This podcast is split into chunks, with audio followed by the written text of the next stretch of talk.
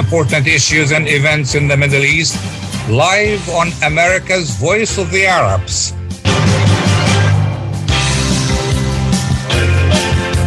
WNZK 690 AM and WDMV 700 AM.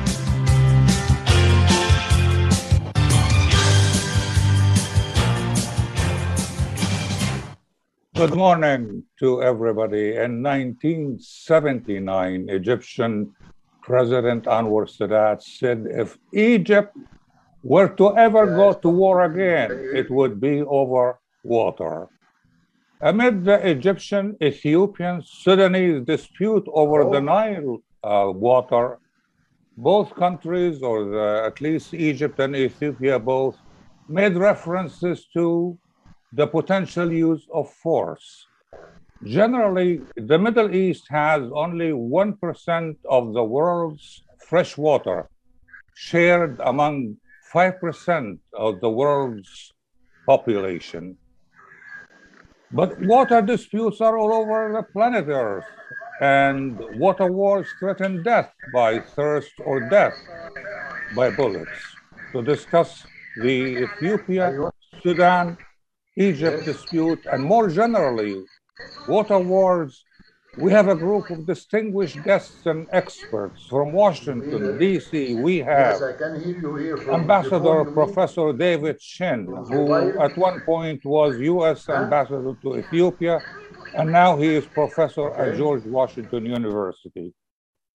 From Virginia, we have journalist Omar Radi Ahmed, editor in chief at the Ethiopian news agency Africa Media and Communication. From London, we have award winning journalist Adel Darwish, who has written six books, one of which is Water Wars Coming Conflicts in the Middle East. And from Egypt, from Cairo, Dr. Mohammed Nasr Allam, professor of water resources engineering at Cairo University and former Minister of Water Resources and Irrigation in Egypt. We are coming to you not only on radio, but also on video, on Facebook. So go to US Arab Radio Facebook on Facebook and and see us there uh, to see to see how we look like um, on Zoom. And let's get started. My first question will go to all our, our four guests. Uh, so please, I, I ask um, my four guests to be brief because we have only one hour and, and four guests. Um, could the Egypt Ethiopia dispute lead to war between the two countries and why? Let's start with Mr. Darwish in London. Uh, it could be uh, if they mishandle it. Um, however, it will be rather um, unwise. It won't lead to anything because war is a tool of foreign policy. If you have an overall objective, what's the objective? Unless you actually force Ethiopia, if even if the Egyptians have the same power like the United States or Russia, uh, to actually have a unity between the two countries so they become one country, which is actually not visible uh, but I have other solution than war. War will be extremely foolish, costly, and it won't achieve anything. Ambassador Shinn. I think that there's always that possibility. I think it's highly unlikely that it will result in any kind of uh, military conflict between Ethiopia and Egypt. Uh, there are too many reasons not to engage in a military response and far more reasons to try to find a cooperative way out of this dilemma. There would be no winner, in my view, in a military confrontation uh, between the two sides. And yet, there is a lot that could be gained uh, if, if there is compromise and understanding on both sides. Mr. Radi Ahmed.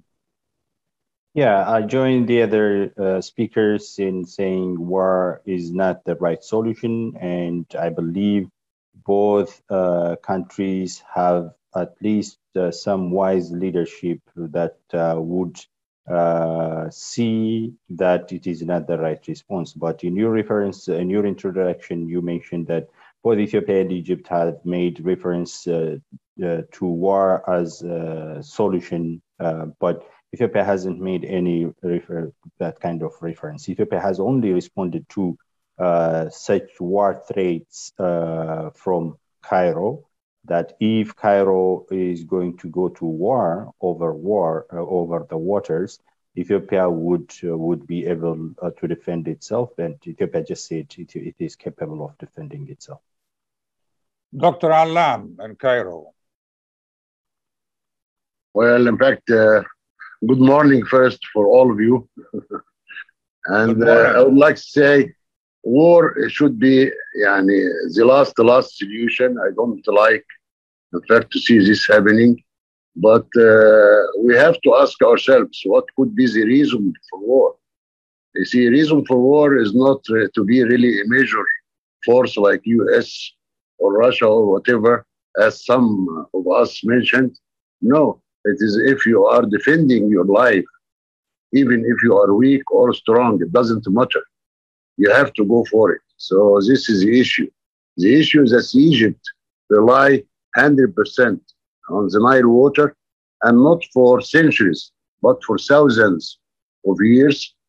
And uh, any touch of the amount of water which received by Egypt from the Nile water, from the Nile River, will be uh, announcement of war. And uh, in fact, Egypt, in, even in very bad conditions, Egypt receives 55.5 billion cubic meter per year.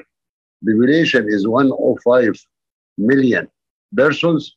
Per capita water share less than 550 cubic meter per person or per capita. So water poverty there is huge. The food gap is about $1 billion per year.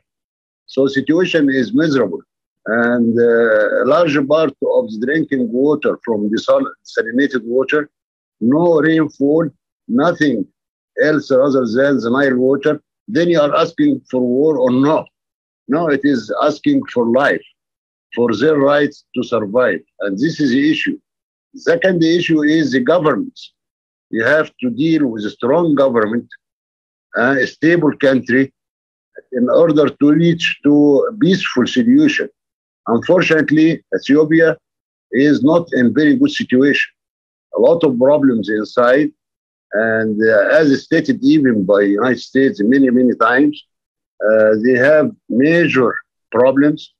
There is no Okay, uh, Dr. Allam, we're going to discuss we're going to discuss some of those points later in the program. Yeah. But but let me let me just take it one step at a time. Uh, um, Ambassador Shinn, uh, why the U.S., in your view, couldn't get the two parties? uh, of course, we are, we are talking also about Sudan uh, included, but mainly Ethiopia and Egypt. Why the U.S. couldn't get the two parties to sign an agreement when uh, it it has a friendly relationship with with both countries, with both Egypt and Ethiopia?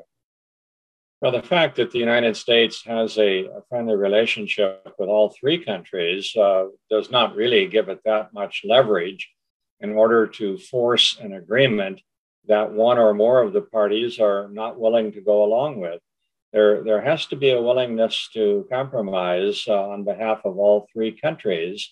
And we haven't seen much compromise so far. There, I think there has been agreement on some elements of how to handle the water issue on the Blue Nile, uh, particularly at the technical level. Uh, but as we all know, there are at least two major outstanding problems dividing, particularly the position of Ethiopia on the one hand, and Egypt and to some extent Sudan on the other. And there just hasn't been the ability to bridge that gap. And the United States is, nor any other group, is not in a position to force uh, an agreement by the three parties. Mr. Uh, Ahmed, uh, you are uh, familiar with the Ethiopian position, and now um, th- there was an agreement, a draft agreement under President, uh, former President Trump. Uh, both Egypt and uh, Sudan signed and agreed to it.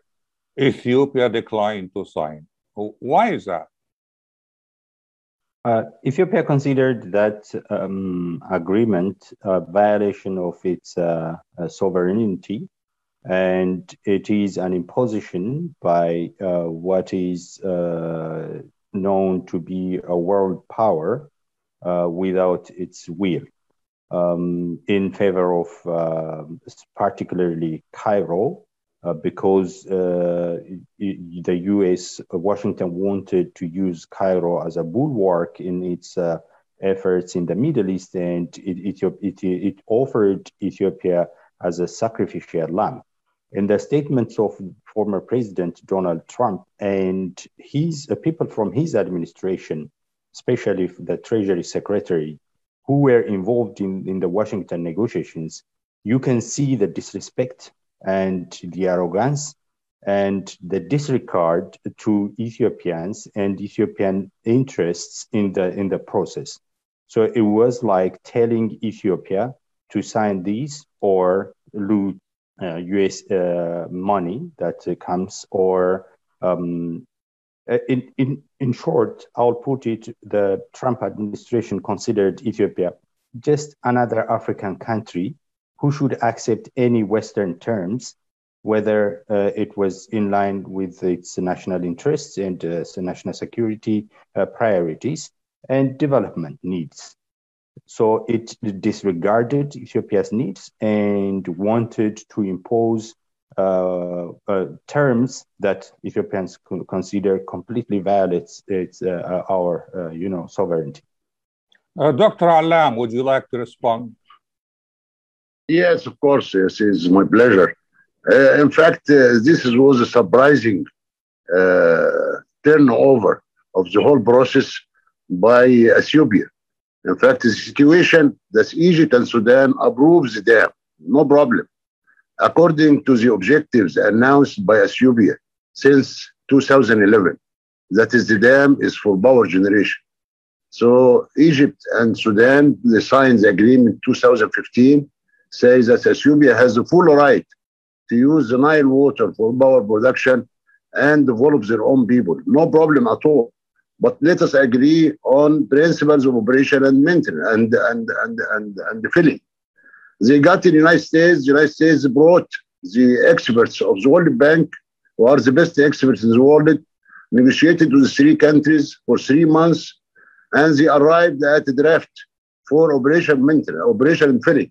Then Ethiopia said, no, I need a share of water. That's completely different from the first announcement. They need a share of water, not rather using the Nile water for power development. Is Ethiopia is entitled to have a share of water or not? Of course it is entitled, and we can work together on this. But if there is enough water, there is no enough water for, at present time. How we can think about bringing some water for Ethiopian people, particularly during droughts? Let's work together. But to have a share of the Nile water, which is already divided by Egypt and Sudan for thousands of years, this was the amazing thing. And that stopped everything. And that is the reason. I think well, the, there okay. is there is uh, yeah. Hold, hold, on just a second because uh, we need to go um, to a break right now. But when we come back, I have a question for Mr. Uh, Adel Darwish. Uh, he, he, talked a minute ago about uh, possible solutions uh, um, uh, rather than going to war. Uh, we will discuss that with Mr. Darwish after the break.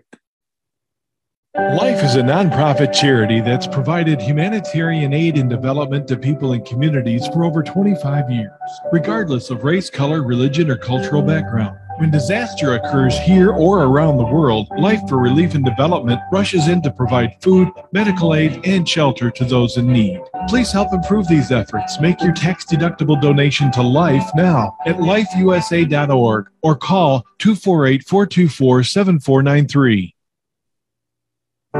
While we've been staying safe at home, scientists have been on a journey. The destination? A COVID 19 vaccine. This journey began decades ago with research into other coronaviruses. Scientists built from there with months of research and development, cooperation with other experts worldwide, and clinical trials on tens of thousands of volunteers of diverse race, age, and health status. They arrived at a safe, effective vaccine, and hundreds of thousands in Michigan have already been vaccinated. But the next step is ours. We need to get the vaccine when we can. Keep wearing masks correctly and taking precautions until we reach our destination freedom from COVID 19 and getting back to the lives we love. Discover the facts for yourself at michigan.gov slash COVID vaccine. A message from the Michigan Department of Health and Human Services. Get ready for an amazing experience at Ishtar Restaurant on 15 Mile Road in Sterling Heights. Enjoy excellent hospitality from owners Ali Al Baghdadi and Fatty Bottom, serving the best in Mediterranean food. Try Chef Ali Al Baghdadi's famous shawarma, the best Iraqi grills and food, and the best Arabic and international dishes. Dine in our authentic atmosphere or take out. Call 586 698 2585 or check us out on Facebook. Ishtar Restaurant practices all CD CDC guidelines and is open every day 11 a.m. to 10 p.m. Have an amazing experience today at Ishtar Restaurant, 3625 15 Mile Road, Sterling Heights. I am Atif Abdel Jawad. Join me the first Friday of each month at 8 a.m. Eastern Time.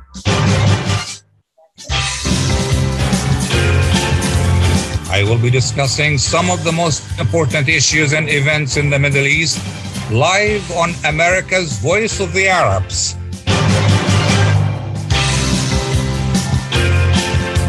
WNZK 690 AM and WDMV 700 AM.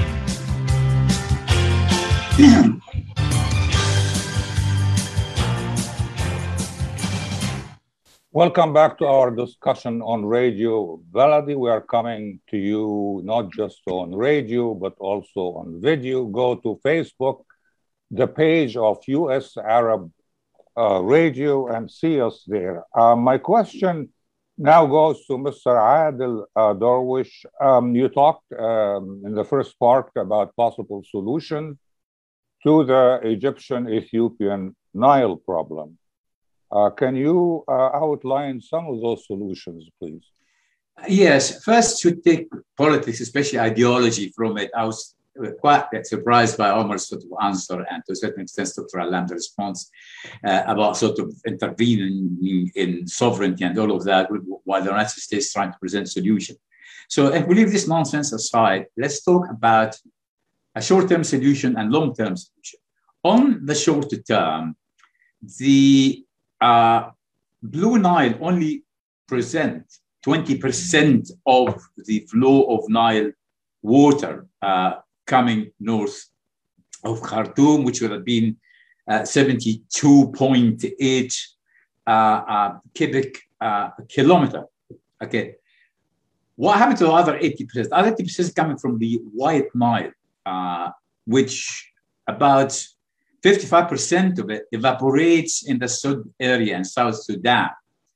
That evaporation actually is, is bigger than the flood coming from Ethiopia.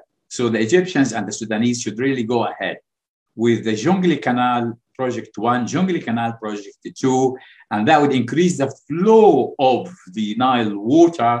And what's lost from evaporation will be equal, if not more, for and Sudan than the money coming from the uh, uh, Blue Nile.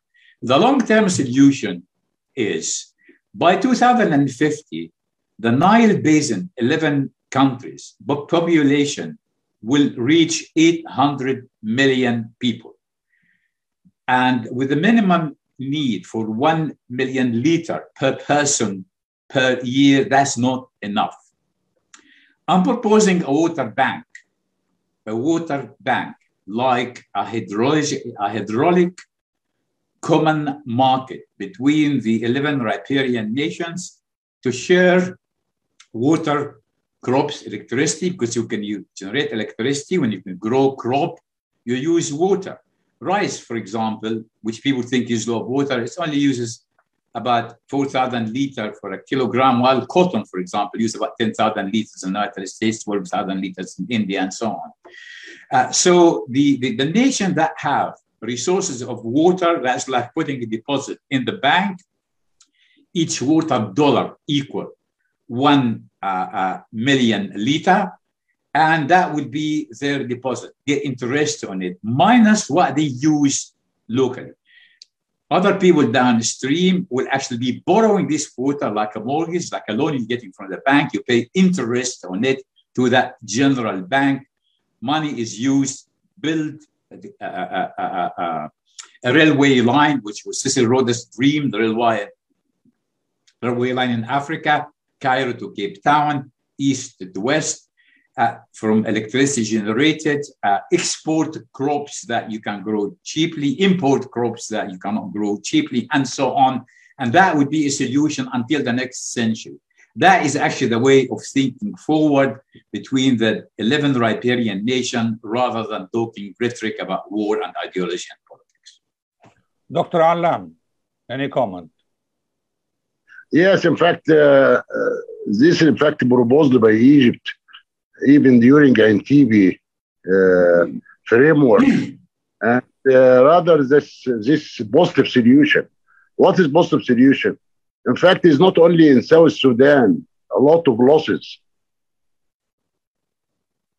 uh, but also in Rwanda, in Burundi, in Uganda, in Ethiopia itself, in Machar marshes, there are losses about 7 billion cubic meter a year, which can be saved for the people of Ethiopia. So if we got together and let us get use of the Nile River, really, so either in hydropower production, as my friend uh, said in, from London, or even for water harvesting, for increasing the water supply of the Nile River, all of us can be happy. In fact, even I'm proposing the people who are using more water, they can pay more in the development of this project for the sake of the people who are using this water. For example, Egypt should pay the largest share in uh, these particular projects like Jonglei, like Bahr Ghazal. Bahr Ghazal itself also has about seven or eight billion cubic meter of water, which can be saved from losses. So this is, I think, this should be the approach. How can live together? How can maximize the benefits of the Nile River Basin for the sake of all people of the Nile Basin, not for the sake of one or two countries. And I think I proposed this myself to the Minister of Water Resources in Ethiopia in 2010. And I told him, you have in Machar marshes and you have in Sobat River huge losses. Let's work together for the sake of Ethiopia. I know that Ethiopia is subject to great droughts and hurt a lot of people and animals. Let's work together. But they did not agree by that time. And I hope they change their mind. This is solution. And uh, I pay a lot of credit for uh, the expert from London. Thanks a lot for his uh, idea. Mr. Radi Ahmed. Yeah, uh, Ethiopia has always been uh, been in the side of uh, mutual benefit and uh, uh, using the Nile water resources for development of all riparian nations. That's exactly what Ethiopia has been after and that, that and by, by that I meant Ethiopia has been opposing the water hegemony uh, eh, that Egypt has always wanted to maintain. Uh, as uh, Dr. Uh, uh, Allam indicated, the Nile water has been shared only between Egypt and Sudan for years and years, and the rest of the riparian, nations want that to change. And Ethiopia happens to take the lead with uh, uh, the construction of the Grand Ethiopian Renaissance Dam. I should also mention that the, some of the concerns, uh, if genuine, by Cairo um, have, have been addressed by, by now over the past two rounds of fillings. Has there been any significant discount in the flow of the Nile waters to Egypt and Sudan? In fact, Sudan is still affected by flooding, even after Ethiopia has completed the second round of filling. So Egypt's um, concern and allegations that this dam threatens the flow of the water is actually proven to be wrong. So the solution is always within the African Union, with African solutions uh, for African problems, for these countries to continue to, to negotiate and discuss have uh, common uh, acceptable terms and the, these negotiations, let's not forget, are not about water sharing agreements or about Nile water sharing agreements. These negotiations are about the Ethiopian, the Grand Ethiopian Renaissance Dam so far. So if it is about Nile water sharing agreement, it has to involve all the riparian nations. That should be the way with um, uh, respecting and understanding the development needs of each upstream countries and downstream countries. That should be the way. Ambassador Shinn, if you were to mediate um, between the different countries here, how do you get the three parties to resolve the dispute diplomatically? Before um, answering that question, if I could very briefly comment on two points that were made earlier. Uh, concerning the Jonglei Canal, I would certainly agree that if the Jonglei Canal were to go forward, it would increase significantly the amount of water reaching the Aswan Dam in Egypt.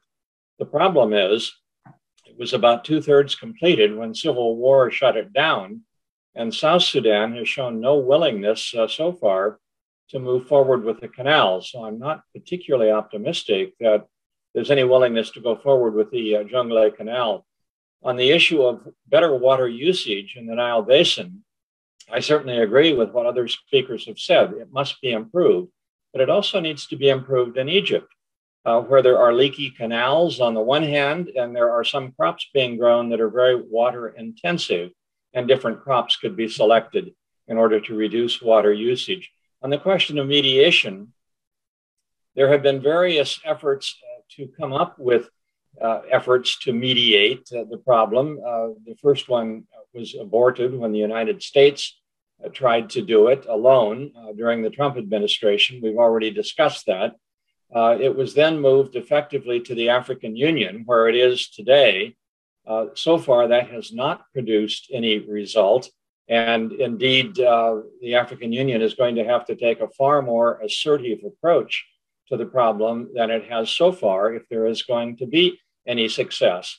Uh, I don't see this uh, moving to the United Nations uh, as Egypt has proposed, because the five permanent members of the Security Council have basically said they want to take a neutral position on it. They don't want to mediate it. So I, I think it's it's sort of stuck in the, the African Union, but the African Union must step up to the challenge.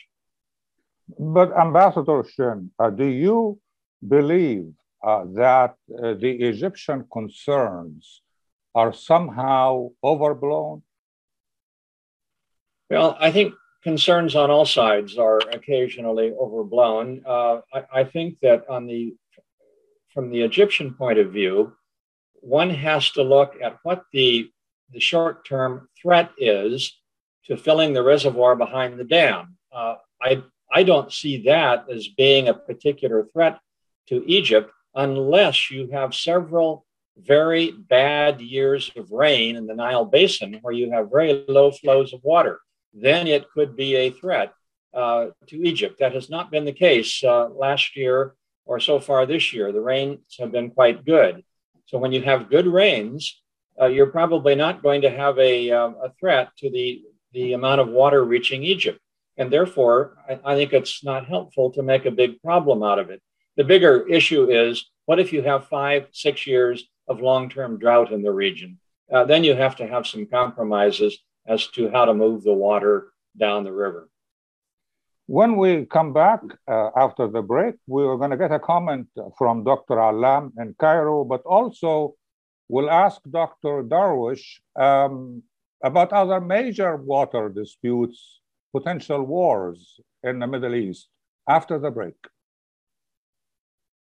At Top Rehab Physical Therapy Clinic in Dearborn, we provide effective physical therapy sessions in order to limit pain and discomfort. Top Rehab provides physical therapy care for any diagnosis prescribed by a physician, and we regularly see and treat conditions such as stroke, TMJ, fibromyalgia, sciatica, joint pain, and more. We use a variety of pain management methods, including modalities, soft tissue mobilization, and therapeutic exercise. If you're in need of physical rehabilitation or physical therapy, get the highest quality health care at Top Rehab. Most insurance is accepted and we're open Monday, Wednesday, and Friday 8 to 6, Tuesday and Thursday 8 to 5, and Saturday 10 till 2. Call for an appointment today at 313 846 0555. That's 313 846 0555. Choose Top Rehab Physical Therapy Clinic on Michigan Avenue in Dearborn. Life's too short to be in pain. Imagine you're on a train track, somewhere miles away. A train is headed your way. You can't see it yet, but it's coming, slowly but surely. If you have prediabetes or you're at risk for type 2 diabetes, you may be on the wrong track, and diabetes could be heading your way. Bit by bit, the danger is getting closer and closer. So, should you stay on the track you're on now or move to make a change and reduce your risk? If you have prediabetes or you're at risk for type 2 diabetes, you may qualify for the National Diabetes Prevention Program in your local community. This one year program could be the ongoing support you need to put you on the right track. Not only did participants lose weight, they cut their risk of type 2 diabetes in half. Ready to get on board for a healthier future? Learn more about the National Diabetes Prevention Program and what else you can do to manage and prevent diabetes at michigan.gov/diabetes. A message from the Michigan Department of Health and Human Services. Are your hands feeling numb? Do you feel pain opening up a jar, turning a key? Are you noticing that your elbow and your shoulder are becoming stiff? Or were you recently injured in your arm? Hello, I'm Dr. Albanjit Katranji, and at the Katranji Hand Center, which just recently opened down the street from the Somerset Mall, we can provide you with the latest in hand, wrist, elbow, and shoulder care. Visit us at www.katranjihandcenter.com to learn the latest techniques that we have to offer you, and I look forward to taking care of you. Visit us in Troy at 1565 West Big Beaver Road, Building F, or call Katranji Hand Center for an appointment at 248 869 4263. That's 248 869 4263. I am Atif Abdel Jawad. Join me the first Friday of each month at 8 a.m. Eastern Time.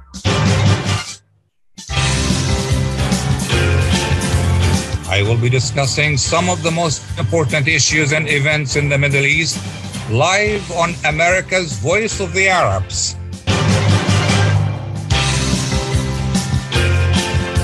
WNZK 690 AM and WDMV 700 AM.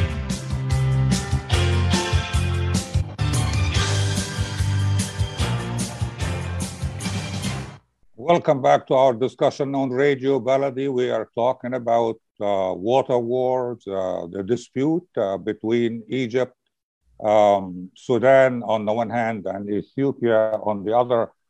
And uh, I want to ask uh, Dr. Allam in Cairo whether um, the Egyptian concerns uh, may be overblown given that we have some alternative solutions, including the Gazelle Sea option here. Uh, in fact, there are several comments I heard, and uh, maybe due to the lack of the background, scientific background, there are some confusion. I'll try to explain it very quickly. The one thing some people said, what is the harm for Egypt if it is flood years, not drought years? No, there is a significant harm. How is that? There are two harms here in the system due to the filling of the reservoir. One harm to Sudan, which is immediate reaction and actions, and another one long-term harm to Egypt. Why? Because Egypt has the High Aswan Dam. High Aswan Dam is storing the high flood years to use it in the low flood years. So even if there is a very high flood, it should be stored in the High Aswan Dam. Where the water or water storage uh, in uh, Renaissance Dam come from? From Egypt water share, not from Sudan water share. Sudan use all the water, then the remaining go to Egypt, reduced by the amount of filling in the Renaissance Dam, and this amount of filling will affect the overall storage or the 100 years storage, as you call it scientifically, and that will impact Egypt very much in the drought years. That's why Egypt is asking for official legal agreement between Egypt and Ethiopia regarding the operation and the filling of the dam. taking the water to fill the dam in five years, three years, seven years, no problem. But the most important thing is take this water back during drought for Egyptians to drink and cultivate. This one thing. The second thing, the water conservation projects in Sudan, South Sudan, or Ethiopia, or Rwanda, or Burundi, this not the project just for water savings. This is water, these are pillars for development. I developed I developed a, a, a, code for development of South Sudan, which can create new South Sudan agriculture parks, uh, industrial parks, navigation uh, courses, huge projects which can develop these countries which are in very bad shape right now. And in fact, will help very much in setting up peace in these countries. So we should not look at it just to save water for us. No, it is also to settle civilization and good cultural conditions in these countries through huge projects which can attract investment from outside and they can use it for developing these countries. This is the second really uh, thing which is very important. The third thing also in Egypt, the water status is very, very difficult. I said it is 550 cubic meter per capita per year. And the overall efficiency of the system due to recycling, recycling, we are recycling the water about seven times, is more is about 79%, which is the largest, the largest in Africa. If you compare it to any African countries, even in the Nile Basin, it is about 30%. The fourth pillar, which we should look at it, to develop the rain-fed agriculture. All these countries, they have huge rainfall. They need just technology and they need to improve the situation, really, to increase the yield and become Uh, real wealth for their own countries. So we have to look at it in this way. The summary of this, that is a lot of potential for getting together, live together in peace and survival together. But you see, the rich country should help the poor country, and and and this is another thing how we can get together. But we have to look at how we can survive together, not to take the wealth of others in order to survive on the account of other countries.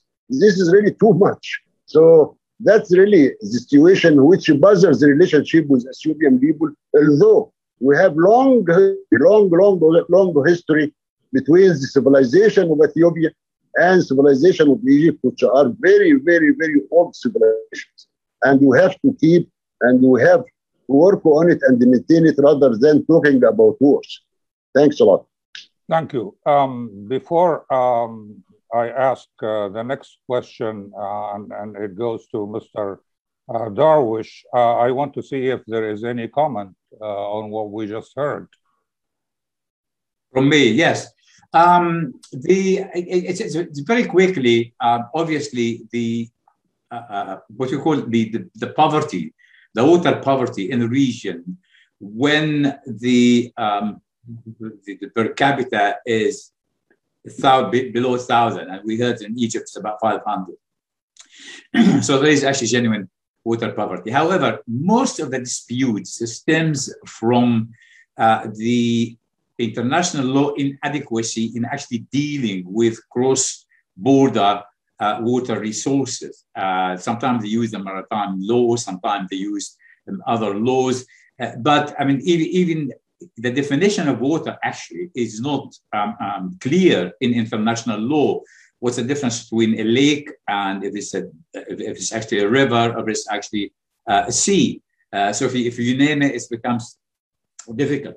And what we actually have seen here is um, the from Omar and from Dr. Allam is, is actually kicking the can down the road because both are waiting for an external power like the United States, the African Union, United Nations to intervene. And we have seen in every dispute worldwide, when you broaden it you actually kicking the can down the road. No solution. That's why we voted out of the European Union, for example, here in, uh, in the UK, because we cannot do any business uh, within uh, uh, uh this, this bloc.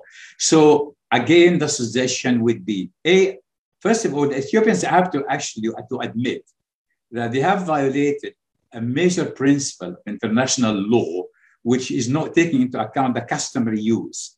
I cannot actually buy the land in front of your house and suddenly build a land and block your way to use the main road and the main utilities. I have to give you a right of, of, of, of way, a right of passage. So here the Ethiopian must admit that they have actually overlooked the customary use in Sudan and Egypt in doing that. But then again, the solution have to be within the, the 11 riparian states. Leave the, the, the problem with countries like European Union and the Arab League and all that, they are actually ideological rather than practical common market for the use of the people. They're more political than really addressing the need of the people. And that's why actually I want to emphasize it should be a solution with the riparian nations rather than the African Union or UN. Or, so that's just meaning that you're not going to uh, solve the problem.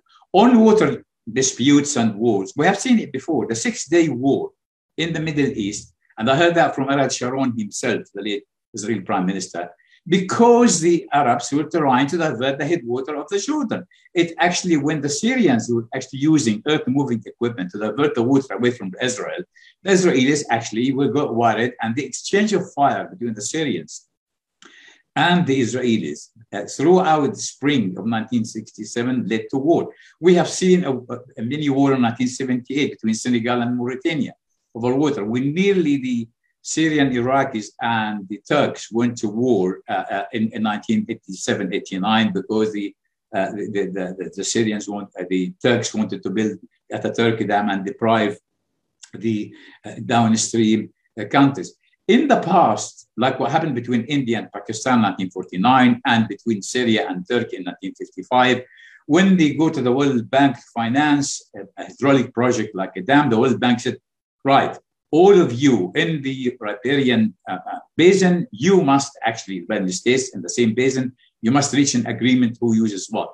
The problem is, like in the case of Ethiopia, uh, when they actually finance it without uh, uh the, the, World Bank, there's no external card to play, no external power. So again, the solution has to be within them. And I repeat again, 2050, 800 million people will be living in the 11 riparian nations the whole water Nile as it stands now is not enough for them in the current economic patterns and economic uh, situation now. They have to reach some kind of a hydraulic common market. Forget about the European Union, forget about the United States, forget about the, the United Nations. The solution will be between the 11 riparian nations. Mr. Uh, Rabi Ahmed, um, Ethiopia has refused uh, mediations uh, but by the US uh, by the uh, United Nations and other parties, and they insist on just sticking to uh, the African Union. Now the Europeans are offering to give the parties their experience in managing the river Danube, um, which uh, the water is shared by and managed by 11 European countries. Well, do you think that Ethiopia would agree to listen to the Europeans? Uh, you are right. Ethiopia refused uh, mediation or by the U.S. Uh, because the U.S. clearly uh, sided uh, one side, uh, so it it wasn't in, in its best interest. It clearly stated that Ethiopia clearly stated that, but Ethiopia has never refused any um, professional and technical support and um, you know suggestions the the, the like uh, of uh, you the, the, you mentioned uh, by any parties. So Ethiopia has always uh, mentioned that it welcomes such suggestions towards a solution. But Ethiopia has also maintained that it believes in uh, Pan-African institutions, and since mm, almost all riparian nations of the Nile Basin are uh, members of the African Union. Ethiopia believes it's appropriate this ad be addressed uh, within the African uh, Union. I agree with uh, Ambassador David Shinn and uh, Dr. Abdul uh, that things need to be speeded up and the countries need to work towards the African Union needs to step up and the countries need to work earnestly, uh, negotiate earnestly uh, with goodwill to reach uh, agreement. They need to understand each other's concerns and needs for development. But uh, for on the side of uh, Egypt, there is also a need for Cairo uh, to to accept that uh, colonial era uh, treaties or agreements on Nile water would not be accepted uh, by the rest of riparian nations because they're not part of that agreement. So if you make start the negotiations with, with reference to that, it is the end at the beginning because you you you're you're going to negotiate new agreement, new deal, uh, but you don't have to make uh, to stick to that uh, old colonial era uh, agreement. Now, there uh, I also agree with Dr. Uh, Adel that there are other solutions for you know avoiding wastage. there is a huge wastage along the Nile Basin uh, be it in Egypt or in the rest of the upper uh, upstream countries. Uh, the evaporation on uh, Lake Nasser is uh, huge. I think it's about 7.54 millimeter a day. it's a, there is a huge loss of water over there. Ethiopia mentioned that uh, th- that needs to be addressed as a solution instead of uh, just uh, denying Ethiopia then the the, its rights to uh, build dam on the, the, Nile, on the, its segment of the Nile uh, basin. So the negotiations should continue. The countries would, should neg- negotiate in earnest and understanding of each other's need. And the, uh, on the side of Cairo and uh, Khartoum, there, uh, there is a need for a more proactive uh, approach and a more visible approach to show that they actually respect the African Union instead of taking this uh, issue to other countries such as to other institutions such as uh, the Arab League or the United Nations, uh, which rightly uh, returned uh, said that this should be addressed, addressed by the African Union. Yes, Mr. Ahmed, but uh, so far we haven't seen enough flexibility on the part of the Ethiopian government. When we come back from the break, I will ask Ambassador Shinn about other serious water problems in the Middle East after the break. Ziyad brand, quality products from our family to yours. Ziyad Brothers Importing offers the finest quality products, including brands like Sultan, Kraft, Nestle, Hook, Rico Picon, Donna, and many more. Ask your retailer to carry these fine products because you deserve the very best. For more information, visit our website at www.ziyad.com. That's www.ziyad.com. Ziyad, quality products from our family to yours. ArabNews.com, bringing you breaking news from across the Middle East and the latest on Arabs in America. Get inside the latest headlines with expert analysis and insights at ArabNews.com. Join over 5 million Facebook fans and over 10 million monthly readers. ArabNews.com, news that matters to you. Enjoy the first Syrian style cuisine in Michigan. At Damas Cuisine and Catering, you'll find a wide selection of Syrian foods and sweets in our menu, like frike, poisi, grape leaves with steak, mishawi platter, hot mahashi, char grilled kebab, shawarma, and much more. Get super fast delivery from Damas Cuisine and Catering right to your door. Order online at damascuisine.com forward slash menu and track your order live. Damas Cuisine and Catering, 28841 Orchard Lake Road in Farmington Hills. Call 248 987 4985. I am Atif Abdel Jawad. Join me the first Friday of each month at 8 a.m. Eastern Time.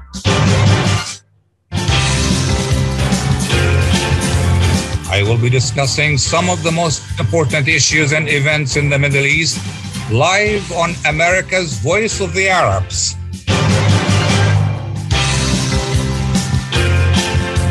WNZK 690 AM and WDMV 700 AM.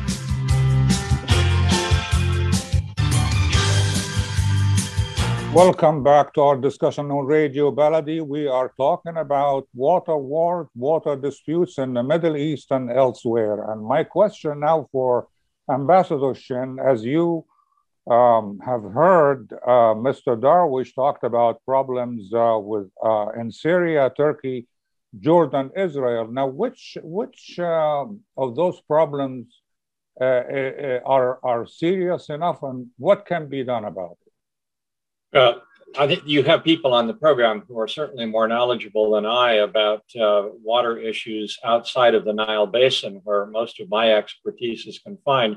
I, I have uh, lived in Lebanon and I've traveled all over the West Bank and all over Jordan.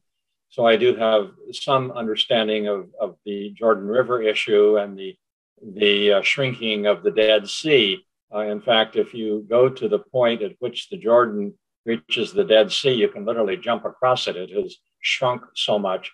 Uh, there, some of the solutions there uh, have been uh, much better use of water, particularly by the government of Israel, although one can argue whether Israel has taken more than its share of water out of the Jordan. But I think some of the technical things that Israel has done have been very positive in terms of water usage. Nevertheless, the Jordan River has shrunk to almost nothing at the point at which it reach, reaches the Dead Sea. Um, Mr. Uh, Dr. Allam in Cairo, um, uh, how do you see the impact of climate change on the availability, uh, such you know, evaporation, and how will that impact the availability of water resources? The Nile Basin and uh, give some controversial results. But any climate change is one uh, pressing uh, issue on the Nile Basin countries. Another thing is this population, which is also out of control in most of the Nile Basin countries. These are two major things which impact very much our future. And I'm talking also about Egypt in particular. Yeah. But uh, I like just to raise one issue, if you allow me, just uh, one scientific issue that MIT is the greatest uh, university in the United States has concluded three major studies on Machar Marsh in Ethiopia and the Jonglei Canal and Bahr Ghazal in South Sudan. And that's done by Professor Peter Eagleson, which is one of the best hydrologists in the world. So I would refer the American ambassador and my friends, if they like to uh, look at these results and see how fruitful would be in the future if we cooperate together. The second thing which I like to also to uh, to stress uh, is uh, nothing called really colonial agreements. You see, my friend from Ethiopia saying colonial agreements. For example, Egyptians are talking about 1902 agreement between Great Britain, yes, occupying Egypt and Sudan, with the free Ethiopia measured by one of the best kings in the history of Ethiopia, Menelik the second. So that's this agreement that we are talking about. It is not colonial any any uh, from any aspect talking about the Ethiopian view in this agreement. The third thing about it, if there is any agreement you don't like, you have to go to the legal authorities in the world to say, I don't like this agreement, it is not good, it is bad, not just from your view. I will not work out with this agreement. It, this never work anywhere in the world. You see, this existing agreements, Ethiopia took a piece of land for, for this agreement. Ethiopia put the borders with Egypt, with Sudan and Eritrea in this agreement. Ethiopia committed not to touch the Blue Nile water in this agreement without the approval of Sudan. So you cannot say, I don't like it. You say, I have to go to the whatever, whatever court cancel it. I like just to add one thing is really is if you like to get together, I think Ethiopia even uh, in the at least in the public media, they announced some news. The African Union they done the same. They said let us separate between two causes. One cause is to solve the issue of the dam. The dam, the three countries agree on the dam. And they said it is a must for Ethiopian people. It is good for their own development. Let us get together and agree on the operation and the filling process. I don't think we have serious problem in this. And if we have problems, we can use the scientists of the world to solve these problems. No problem. The second thing is how we can ensure water security for Ethiopia and others.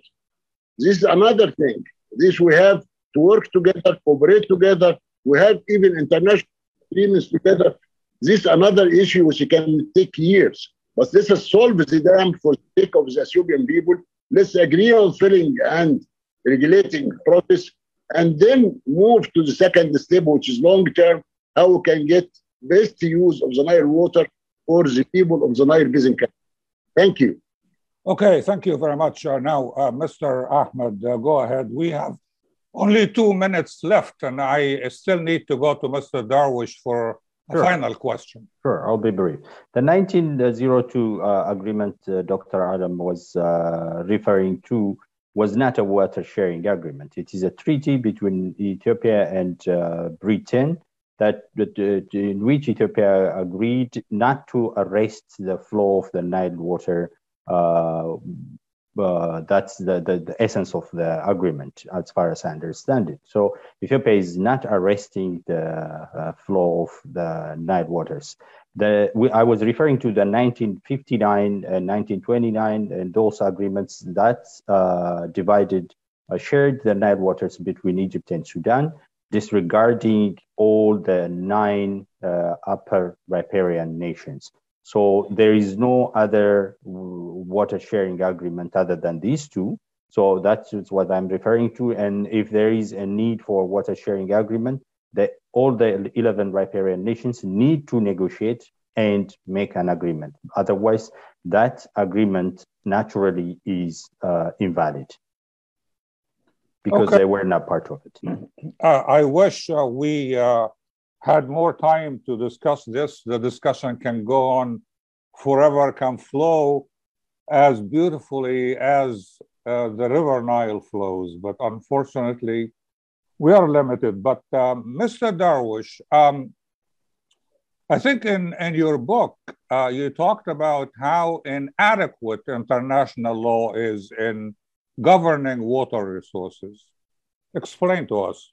Uh, yes, because actually it's, it, it's the not clear definition, and as we have seen, which is quite really sad, that it's an ideological exchange of position. I mean, it's total nonsense to say, you know, the colonial power uh, agreement and so on. So why did you use the colonial-made equipment to build the dam?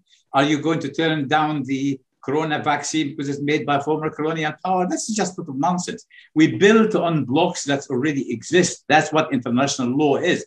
So take an agreement and then try to develop it to Canada. And I keep repeating, the whole of Nile water is not going to be enough in eight, uh, uh, in 2050 with 800 million people. You really need to actually move forward. So the international law have to actually get a group of lawyers uh, uh, in the International Law Committee in New York and the UN and sit down and talk about actually dispute and try to sort Thank you, out Adel. Thank you. We are running out of time, but you made the point. I thank all my guests, and uh, I will see you again the first Friday of next month. Have a good weekend. Thank you.